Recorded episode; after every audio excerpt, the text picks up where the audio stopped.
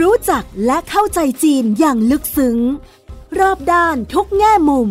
เพื่อให้เท่าทัน ใน มองจีนมุมใหม่ โดย โสพิษวังวิวัฒนา พบแขกรับเชิญ กูรูผู้รอบรู้เรื่องจีน ดรภัยจิต วิบูลธนสาร รองประธานและเลขาธิการหอการค้าไทยในจีน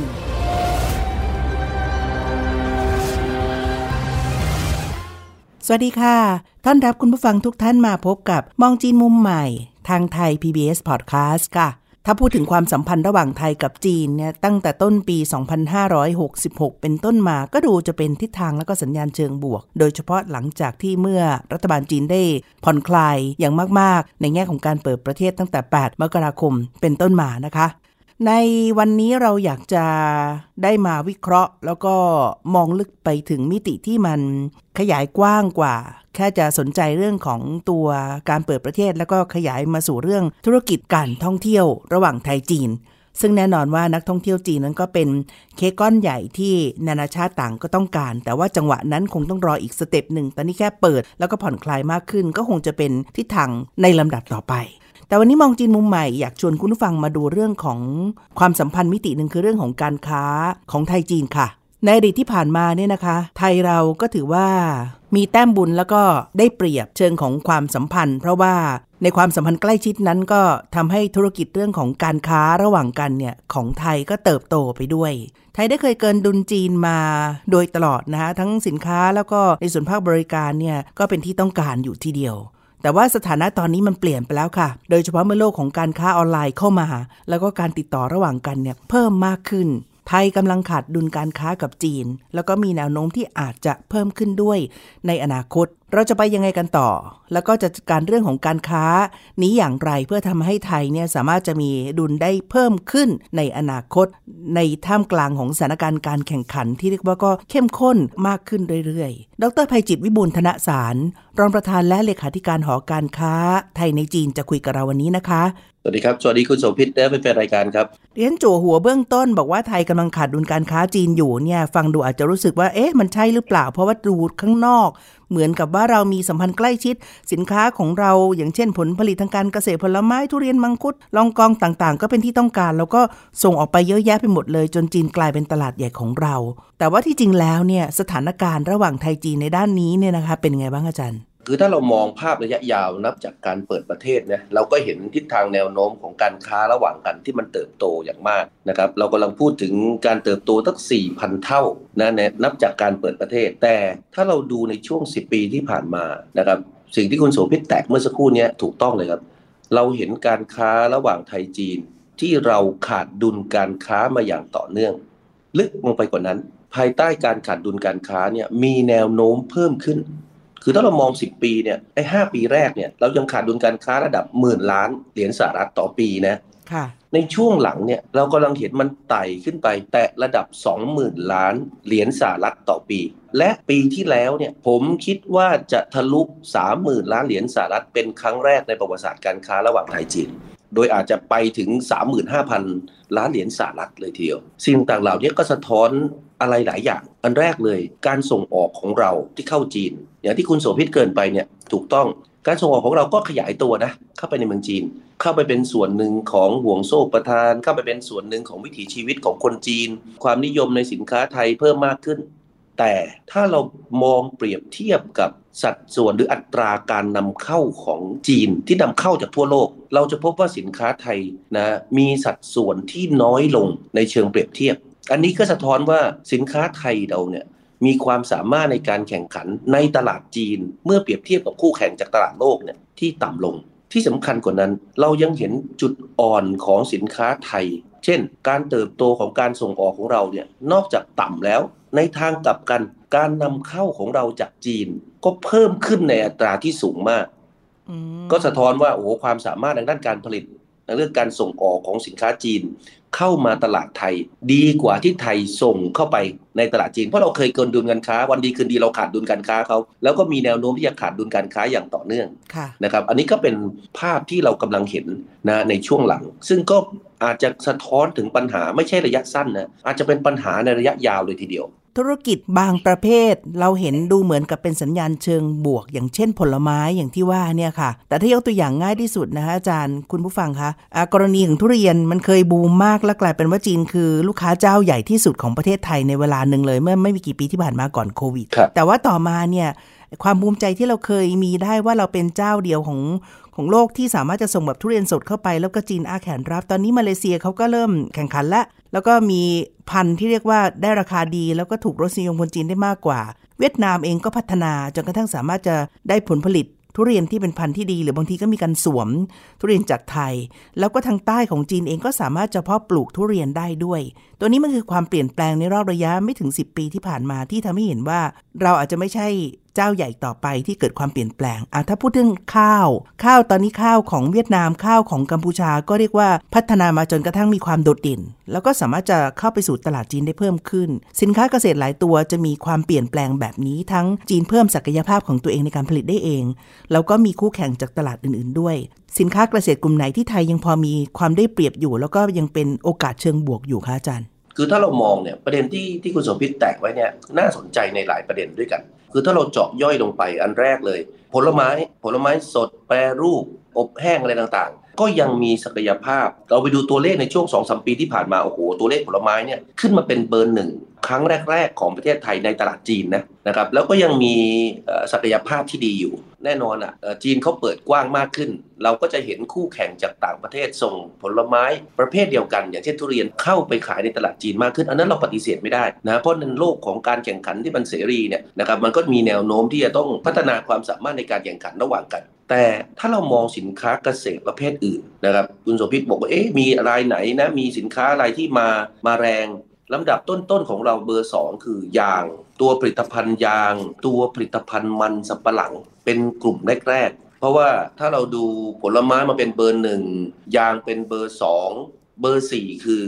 ตัวมันสำปะหลัง แต่อีก 2 เบอร์คือเบอร์ 3 กับเบอร์5เนี่ยคือเม็ดพลาสติก กับชิ้นส่วนอุปกรณ์พวกยานยนต์ ที่ถ้าเราสังเกตดูดี ทั้ง 5 รายการที่ผมเรียนไปเนี่ย ส่วนใหญ่เป็นสินค้าที่เราไม่ค่อยได้สร้างแบรนด์อะนึกออกไหม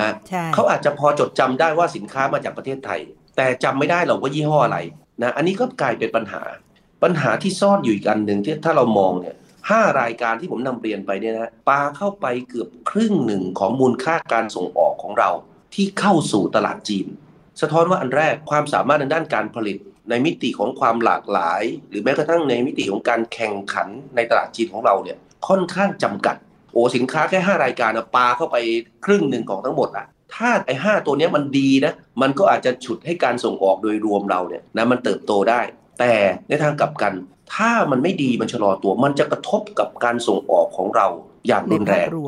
แล้วไอ้ห้ารายการนี้ผมจะเรียนว่ามันเป็นรายการสินค้าเก่า ซึ่งอยู่ในท็อปสิ ของประเทศไทยที่ส่งออกเข้าจีน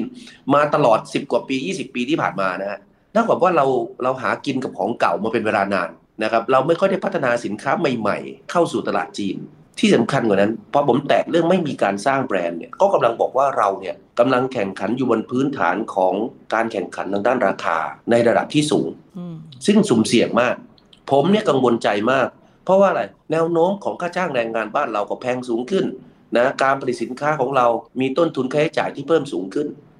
นั่นก็หมายความว่าความสามารถในการแข่งขันทางด้านราคาของเราจะลดลงในเชิงเปรียบเทียบนะปีนี้เงินบาทของเรามีแนวโน้มแข็งตัว ผมคิดว่าการส่งออกของเราเนี่ยปีกระต่ายเนี่ยนะไม่รู้จะกระโดดออกหรือเปล่านะในการเข้าสู่ตลาดจีน ที่น่าสนใจก็คือว่า การไม่ได้สร้างแบรนด์ จดจำให้กับสินค้า ที่เรียกว่าจีนก็นำเข้ามาก เป็นสัดส่วนหนึ่งใน 5 ของตัวท็อปหลักแล้วเนี่ย มันส่งผลต่อเรื่องของโอกาสในอนาคตอย่างมาก เช่นเดียวกัน ครับ พวกนี้มันจะพันกันไปหมดเลยนะ พอพอเราไม่คิดสร้างแบรนด์ เราก็จะไม่สนใจเรื่องการจดเครื่องหมายการค้า ซึ่งก็หมายความว่าสินค้าไทยเนี่ยก็จะสุ่มเสี่ยงต่อการถูกก๊อปมากขึ้น หรืออาจจะมีคนกระโดดเข้ามาแข่งขันได้ง่ายขึ้นอันนี้ก็จะเป็นภาพสะท้อนอีกด้านหนึ่งเหมือนกันนะ ของความสุ่มเสี่ยงของเราที่กำลังเผชิญอยู่ ค่ะ กรณีของยางพาราเนี่ย ในด้านหนึ่งเราเองก็ไม่ใช่ผู้ผลิตเจ้ารายใหญ่ทั้งหมดของโลก อย่างเช่นมาเลเซียก็จะมีสัดส่วนตัวนี้ด้วยเหมือนกันทำไมตัวยางของเราถึงได้เป็นที่สนใจของชาวจีนแล้วก็นิยมในการนำเข้ามากขึ้นนะคะ ในช่วงหลายปีที่ผ่านมาเนี่ย ผมคิดว่าอันแรกเลย ประเทศไทยเนี่ยเราปลูกยางมากขึ้น เพราะฉะนั้นตัวผลผลิตยางตัวน้ำยางเนี่ยเราค่อนข้างสูงนะครับ ประการที่ 2 คือไอ้โควิดที่ผ่านมาเนี่ยก็ทำให้คนเนี่ยนะต้องจัดซื้อไปชาปนทางการแพทย์นะถุงมือยางมากขึ้น ยางและก็ผลิตภัณฑ์ยางเนี่ยก็เลยกลายเป็นที่ต้องการสูง เราอาจจะได้ยินข่าวว่าจีนตอนหลังเนี่ยเขามีการปรับโครงสร้างเรื่องของอุตสาหกรรมยานยนต์ของเขาขนาดใหญ่ หันไปใช้รถยนต์พลังงานทางเลือก โดยเฉพาะยิ่งรถยนต์ไฟฟ้าเพิ่มมากขึ้น ซึ่งพวกนี้ต้องการยางที่มีโครงสร้างและการความสามารถในการรับน้ำหนักที่แตกต่างไปจากเดิม เขาก็เลยต้องนำเข้าน้ำยางไปผลิตหรือผลิตยางจากเมืองไทย แล้วก็ส่งเข้าจีนภายใต้ผลิตภัณฑ์ใหม่เพิ่มมากขึ้น อีกส่วนหนึ่งที่อาจจะเป็นความพยายามของรัฐบาลไทยที่อยากจะผลักดันเรื่องของการส่งออกยางนั่นก็อาจจะเป็นอีกตัวหนึ่งเหมือนกันค่ะเพราะว่าตัวของน้ำยางนี่มันสามารถจะแปรรูปไปทำผลิตภัณฑ์ได้หลากหลาย ที่ไม่ได้แค่เพียงเรื่องของล้อยางรถยนต์เท่านั้นนะคะ โดยเฉพาะถ้ามองถึงศักยภาพและก็โอกาสเนี่ยตราบใดที่ยังมีโควิด อยู่ในวงจรชีวิตของพวกเรา ผลิตภัณฑ์2องสตัว มันจะกลายเป็นส่วนประกอบที่ขาดไม่ได้นะไม่ว่าจะเป็นถุงมือยาง หน้ากากอนามัย แล้วเจลแอลกอฮอล์ ทีนี้ในการประเมินเนี่ย ตอนนี้เราขาดดุลต่อเนื่อง เราไม่ได้มีการสร้างแบรนด์ที่แข็งแกร่งพอสำหรับไทย เพื่อจะเข้าไปสู่ตลาดจีน แล้วในเวลาเดียวกันส่งออกน้อย ปรากฏว่าสินค้าจีนที่นำเข้ามาสู่ไทยนี่ก็เยอะมากขึ้น เพราะมีข้อได้เปรียบเรื่องของทางด้านเทคโนโลยีสารสนเทศการค้าออนไลน์ รวมทั้งการคมนาคมขนส่งที่ถ้าพูดถึงเรื่องของการขนสินค้ามาเนี่ยมันสะดวกสบายมากขึ้น จีนตอนใต้ทะลุผ่านเวียดนามลาว ลงมาถึงไทยที่ไม่ใช่แค่ชายแดนเท่านั้น แต่ลึกลงมาจากถนนแล้วก็รถไฟความเร็วสูงเนี่ยเข้ามาสู่ฝั่งตะวันออกของไทยได้ มารับผลไม้โดยตรงไปเลยนะคะ ทางถนนรถไฟความเร็วสูงก็สามารถจะเชื่อมต่อคมนาคมขนส่งลงไปทางใต้ทะลุไปมาเลเซีย เลยไปถึงฝั่ง ด้านล่างของประเทศเราอีก มันกลายเป็นความเสี่ยงชั้นที่สองที่เราควรต้องเท่าทันในการเตรียมรับมือ แล้วก็ทำให้เป็นโอกาสเชิงรุกยังไงได้บ้างอาจารย์ในมิติเรื่องโลจิสติกเนี่ยผมคิดว่ามันเป็นสองทาง คือในเมื่อความสามารถในการขนส่งนะฮะและการจัดการด้านโลจิสติกยุคนี้มันดีเนี่ยนะเขาลงมาได้ เราก็ขึ้นเข้าไปได้ เพราะฉะนั้นจริงๆแล้วผมมองมิติโลจิสติกในเชิงบวก เพราะว่าประสิทธิภาพมันดีขึ้นนะ ต้นทุนค่าใช้จ่ายมันถูกลง มันจะทำให้การค้าการขายระหว่างกันเนี่ยมันดีขึ้น ราะยังไงก็ตามถ้ารถมันลงมาก็ต้องกลับขึ้นไปอยู่ดีนึกภาพไหมฮะรถไฟลงมาก็มีรถไฟขนสินค้ากลับขึ้นไป ค่าใช้จ่ายในการดำเนินการต่างๆ เหล่านี้ด้วยปริมาณสินค้าที่มันมากขึ้นนะผมคิดว่ามันทำให้ต้นทุนค่าใช้จ่ายทางด้านโลจิสติกมันลดต่ำลง ซึ่งดีดีสำหรับผู้บริโภค ดีสำหรับคนที่ประกอบการค้า ไม่ว่าจะเป็นการนำเข้าหรือการส่งออกก็ตาม แต่พอมองในตัวสินค้า ถ้าเราไปดูสินค้าจีนในช่วงหลังเนี่ยสมัยก่อนเราจะบอกว่าสินค้าจีนเนี่ยคุณภาพต่ำใช่ไหม ใช่ค่ะ โลเทค แต่เราไปดูสินค้าในช่วงหลังดิที่เขาเติบโตแรงก็เพราะว่าผมว่าสินค้าในยุคหลังของจีนเนี่ยมันไฮเทคมากขึ้น มีสัดส่วนของจิตสินค้าพวกเครื่องใช้ไฟฟ้าของใช้ภายในบ้านอะไรต่างๆ ที่ทันสมัยมากขึ้น มีนวัตกรรมสูงขึ้น เราลองนึกว่าเอาละสมัยก่อนเรานึกถึงแบรนด์จีน เราแทบนึกไม่ออกเลย 10 ปีที่แล้วเนี่ยถูกไหมครับทุกวันนี้เนี่ยปรากฏว่าพอเขาพัฒนาสินค้าให้มันไฮเทคมากขึ้นมีคุณภาพมากขึ้น เขาสร้างแบรนด์ แล้วมันก็เข้ามาอยู่ในจิตใจเราเนี่ยอันนี้ก็อาจจะเป็นเพราะเหตุผลในเรื่องของความสามารถในการทำการตลาดเขาด้วยนะครับ เดี๋ยวนี้เข้าเข้าบ้านเราเนี่ยเอาไล่ตั้งแต่ขับรถเข้าบ้านก็เผื่อรถยนต์จีนใช่ไหมเข้ามาในบ้านเปิดไฟเปิดอะไรต่างๆ ก็เป็นเครื่องใช้ไฟฟ้าอุปกรณ์นะฮะภายในบ้านของจีน ซึ่งสมัยก่อนเนี่ยเราไม่เคยได้รู้จักสินค้าต่างๆ เหล่านี้ ภายใต้แบรนด์จีนเท่าไหร่เลย อีกอันหนึ่งที่สำคัญ สินค้าจีนเข้ามาบ้านเรานะ ในห่วงผมว่า 10 ปีหลังเนี่ยกระจายตัวอย่างมากเลย ในเชิงภูมิศาสตร์นะคือนอกจากกระจายตัวในเรื่องของประเภทสินค้าแล้วเนี่ยนะผมไปต่างจังหวัดเนี่ยโหสินค้าจีนกระจายไปทั่วเลย อันนี้ก็เป็นความสามารถในการทำการตลาดของเขา ซึ่งผมคิดว่าเราอะอาจจะต้องอ่านความคิดเขาแล้วก็เรียนรัดว่าเอ๊ะทำยังไงเราจะทำเรื่องเหล่านี้ในตลาดจีนบ้าง เพราะว่าถ้าเราทำสำเร็จเนี่ยนะโอกาสมันอาจจะหมายถึง 20 เท่าของที่จีนมาทำในบ้านเรา เพราะตลาดจีนมันใหญ่ ตอนนี้สิ่งที่น่าสนใจมากที่สุดก็คือการเพิ่มมูลค่า ที่ทำให้สินค้าจีนเข้ามาก็ไม่ได้เน้นว่าจะต้องส่งเข้ามาเยอะก็ได้ แต่ว่ามูลค่าหรือว่าราคาต่อชิ้นต่อหน่วยเนี่ยเมื่อเทียบว่าของไทยเรายังส่งเข้าไปเป็นวัตถุดิบพื้นฐาน เป็นสินค้าการเกษตรไร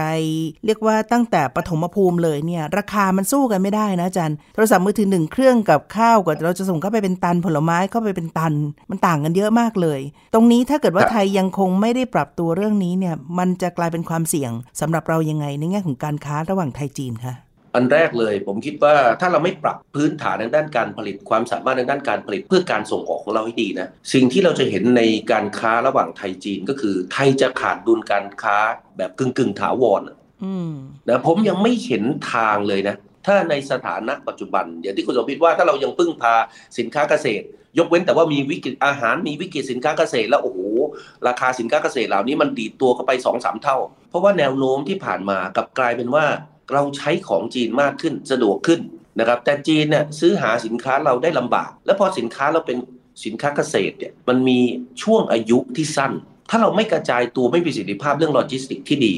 เราก็เข้าถึงมือผู้บริโภค ภายใต้สภาพสินค้าที่มีคุณภาพต่ำหรือเน่าเสียระหว่างทาง ซึ่งก็ทำให้คนไม่ยินดีจะจ่ายเงิน แพงๆ เพื่อซื้อผลไม้เรา เพื่อซื้อสินค้าเกษตรของเราแต่นี้ถ้าถามว่างั้นเราจะต้องทำอะไร ผมว่าอันแรกเลยเนี่ยเราต้องคิดวางแผนนะครับเรื่องของการปรับนะโครงสร้างแล้วก็ความสามารถในการแข่งขันของฐานการผลิตเพื่อการส่งออก เอาละสินค้าตัวเดิมที่เรามีอยู่นะเราต้องทำอะไรกับมันบ้าง เอ๊จะยกระดับคุณภาพให้เพิ่มมากขึ้นยังไงนะครับถ้าเราไปดูสิฮะรัฐบาลจีนเนี่ยหลังจากโควิดเนี่ยปีใหม่มาเนี่ยประกาศมาตรการความช่วยเหลือนะกิจการขนาดจิ๋วขนาดเล็กและขนาดกลาง พยายามสร้าง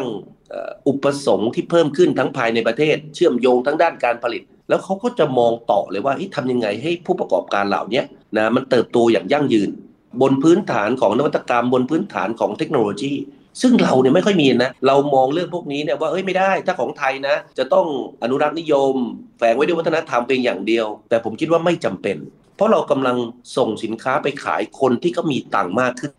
นะครับ อันที่ 2 เราต้องจริงจังกับเรื่องของการสร้างแบรนด์ หน่วยงานที่เกี่ยวข้องต้องมา ผู้ประกอบการต้องใส่ใจเกี่ยวเรื่องการสร้างแบรนด์ พอคิดอย่างนั้นปุ๊บเอาละผู้ประกอบการก็จะจดเครื่องหมายการค้านะโอกาสความเสี่ยงเรื่องต่างๆ เหล่านี้ก็จะลดลง 3 ผมคิดว่าเราต้องแปรรูปสินค้าเราให้เพิ่มมากขึ้น อย่างที่บอกอะทุกวันนี้เราส่งไปเนี่ยเป็นสินค้าปฐมภูมิ เป็นสินค้ากึ่งสำเร็จรูปซะเยอะเอ๊ะทำยังไงเราจะทำเป็นสินค้าสำเร็จรูปในสัดส่วนที่เพิ่มสูงขึ้น เข้าสู่ช่องทางจัดจำหน่ายที่มันสอดคล้องกับพฤติกรรมการบริโภคของเขา เช่น เขาใส่ใจในเรื่องของความสะดวกเพิ่มมากขึ้น เข้าสู่โลกออนไลน์มากขึ้นอย่างที่คุณโสภิตแตะเมื่อสักครู่นี้ แต่ขณะเดียวกันไม่ใช่แค่นั้นนะ ผมคิดว่าไทยต้องเริ่มคิดและวางแผน เรื่องของการพัฒนาผลิตภัณฑ์นวัตกรรมใหม่ ที่ตลาดจีนจะมีแนวโน้มของความต้องการที่เพิ่มสูงขึ้นในอนาคต ที่จะเปลี่ยนแปลงไปยกตัวอย่างเช่นนะครับ future food เนี่ยต่อไปจะได้รับความนิยมเพิ่มมากขึ้นเพราะนั้นเราก็ต้องเริ่มคิดเริ่มวางแผนแล้วนะผลิตภัณฑ์อะไรที่เกี่ยวกับสมุนไพรทำไงจะให้มันแปรรูปเพิ่มมากขึ้น แทนที่จะส่งสมุนไพรดิบๆไปเอ๊ะเราแปรรูปเพิ่มมากขึ้นได้ไหมมันจะได้เกิดมูลค่าเพิ่ม จีนตอนนี้เนี่ยนะเราบอกว่าเขามีปัญหาเรื่องอสังหาริมทรัพย์จีนแก้ปัญหายังไงนะเพื่อให้ดูดซับอุปทานที่มีอยู่ ให้ไปปรับปรุงนะ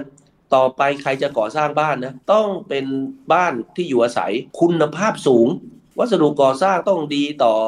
สิ่งแวดล้อม ผมก็เชื่อว่าข้าวของเครื่องใช้อุปกรณ์ตกแต่งบ้านจะดีขึ้นทำยังไงเราจะออกแบบผลิตภัณฑ์ของขวัญของตกแต่งบ้านของเรา ให้มันเหมาะกับบ้านของคนจีนในอนาคต ให้มัน trendy มากขึ้น ให้มันรักโลกมากขึ้น ให้มันมีจุดขายอะไรที่มันแตกต่างจากเดิมที่มีอยู่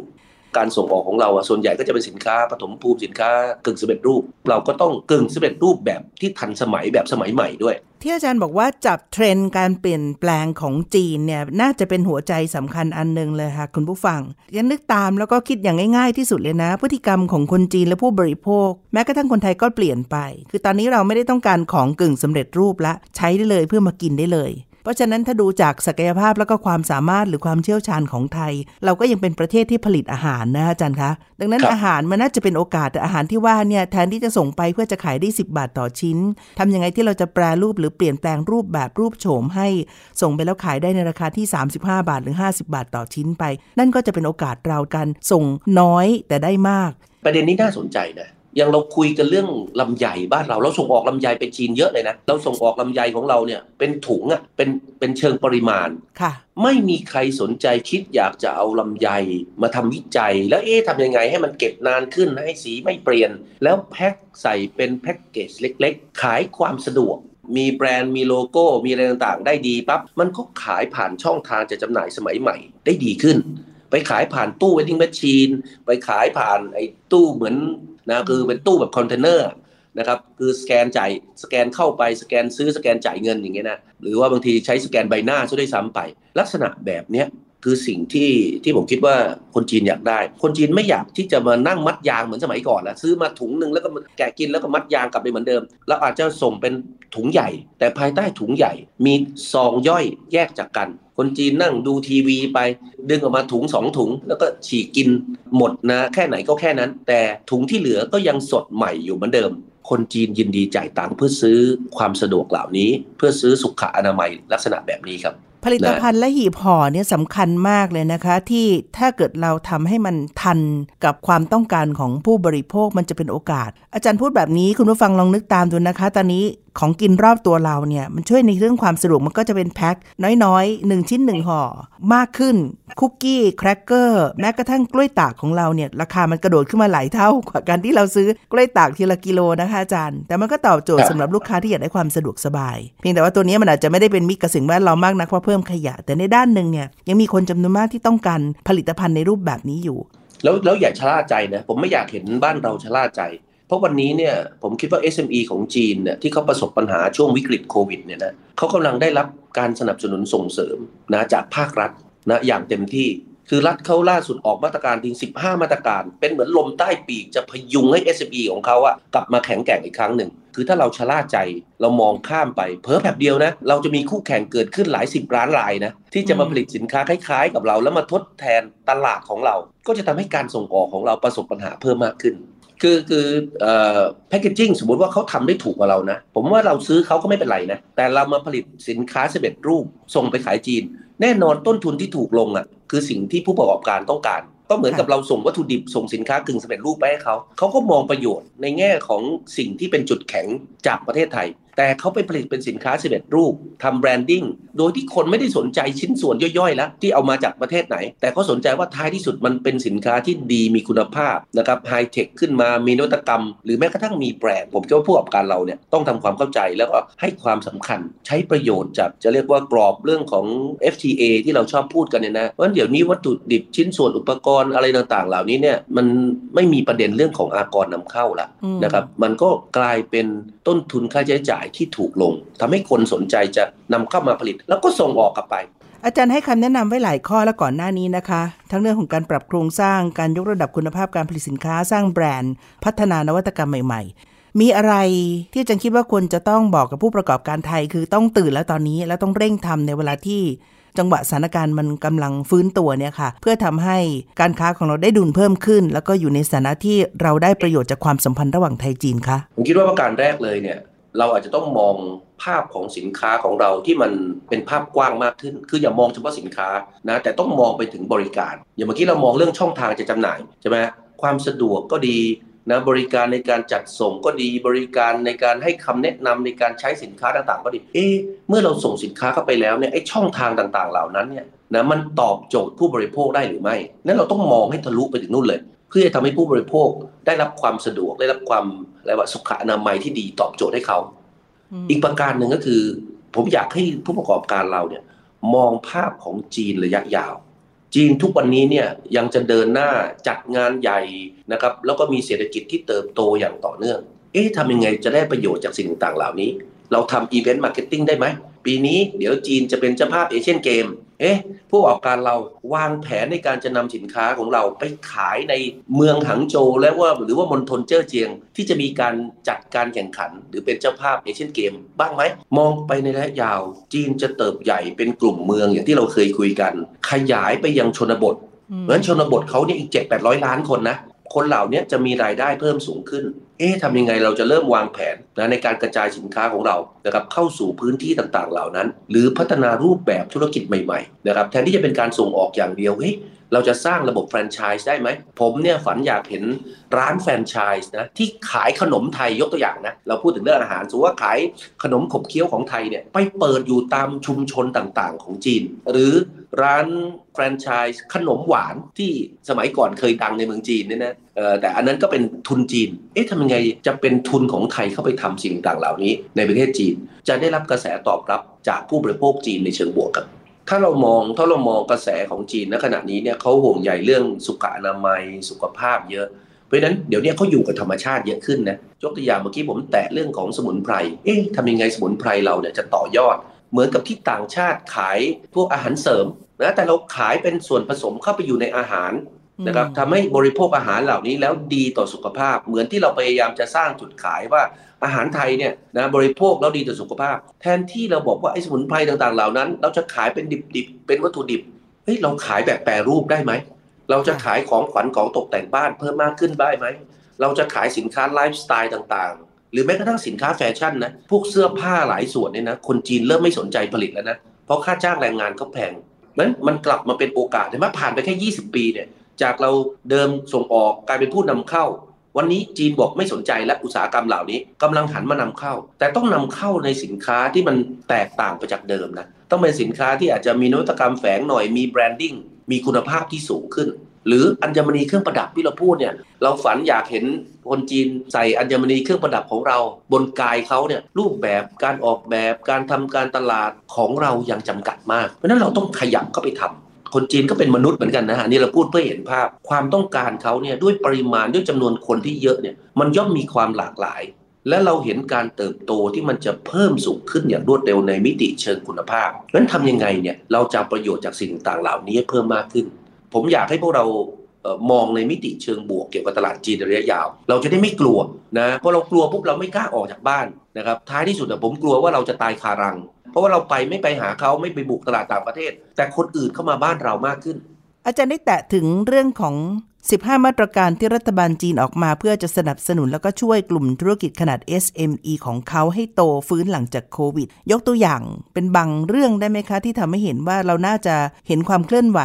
แล้วก็ลองดูว่าจะประยุกต์กลับมาใช้สำหรับการลงทุนและการค้าของบ้านเรายังไงได้บ้างคะมาตรการของเขาเนี่ยช่วยไม่ใช่เฉพาะ SME นะเขาลงไปถึงธุรกิจขนาดจิ๋วเลยตัวไมโครอะราะฉะนั้นมันจะเป็น MSME มีตั้งแต่ภาพใหญ่ก่อนเลย MSME เขาในในช่วงหลายปีที่ผ่านมาเนี่ยที่เผชิญกับโควิดเนี่ยประสบปัญหาเยอะ เพราะฉะนั้นทำยังไงเขาจะพลิกฟื้นเสถียรภาพความมั่นคง ให้ผู้ประกอบการต่างๆ เหล่านี้ กลับมาแข็งแกร่ง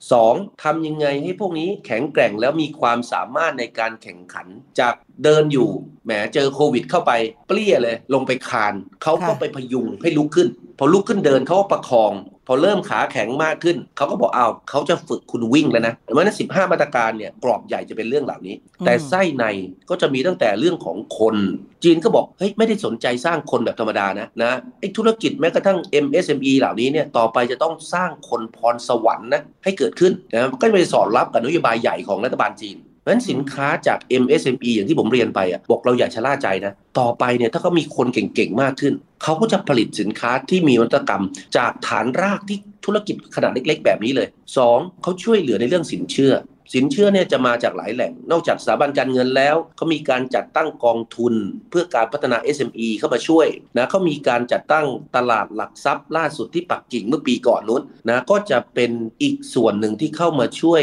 ต่อยอดให้กับ MSME เหล่านี้ เมื่อเริ่มวิ่งได้อีกครั้งหนึ่ง จะสามารถกระโดดเข้าไปอยู่ในตลาดหลักทรัพย์แล้วระดมทุนขึ้นสู่เวทีที่จะเป็นกิจการขนาดใหญ่ได้ในอนาคตเขายังมองเรื่องเกี่ยวกับการซิเคียวแม้กระทั่งฐานการผลิตนะอันนี้ก็น่าสนใจมากเลย เขาขอให้ธุรกิจรายใหญ่ เข้ามาจัดซื้อจัดหาหรือมาเชื่อมโยงกับธุรกิจ MSME ต่างๆ เหล่านี้ให้เพิ่มมากขึ้น เพราะว่าถ้าราคามันผันผวนเนี่ยธุรกิจเล็ก ๆ เหล่านี้ตายเพราะรัฐบาลกระโดดเข้ามาแทรกแซงแล้วพยายามทำให้ราคามันมีเสถียรภาพ ไม่ให้ราคาวัตถุดิบมันแพงเกินไป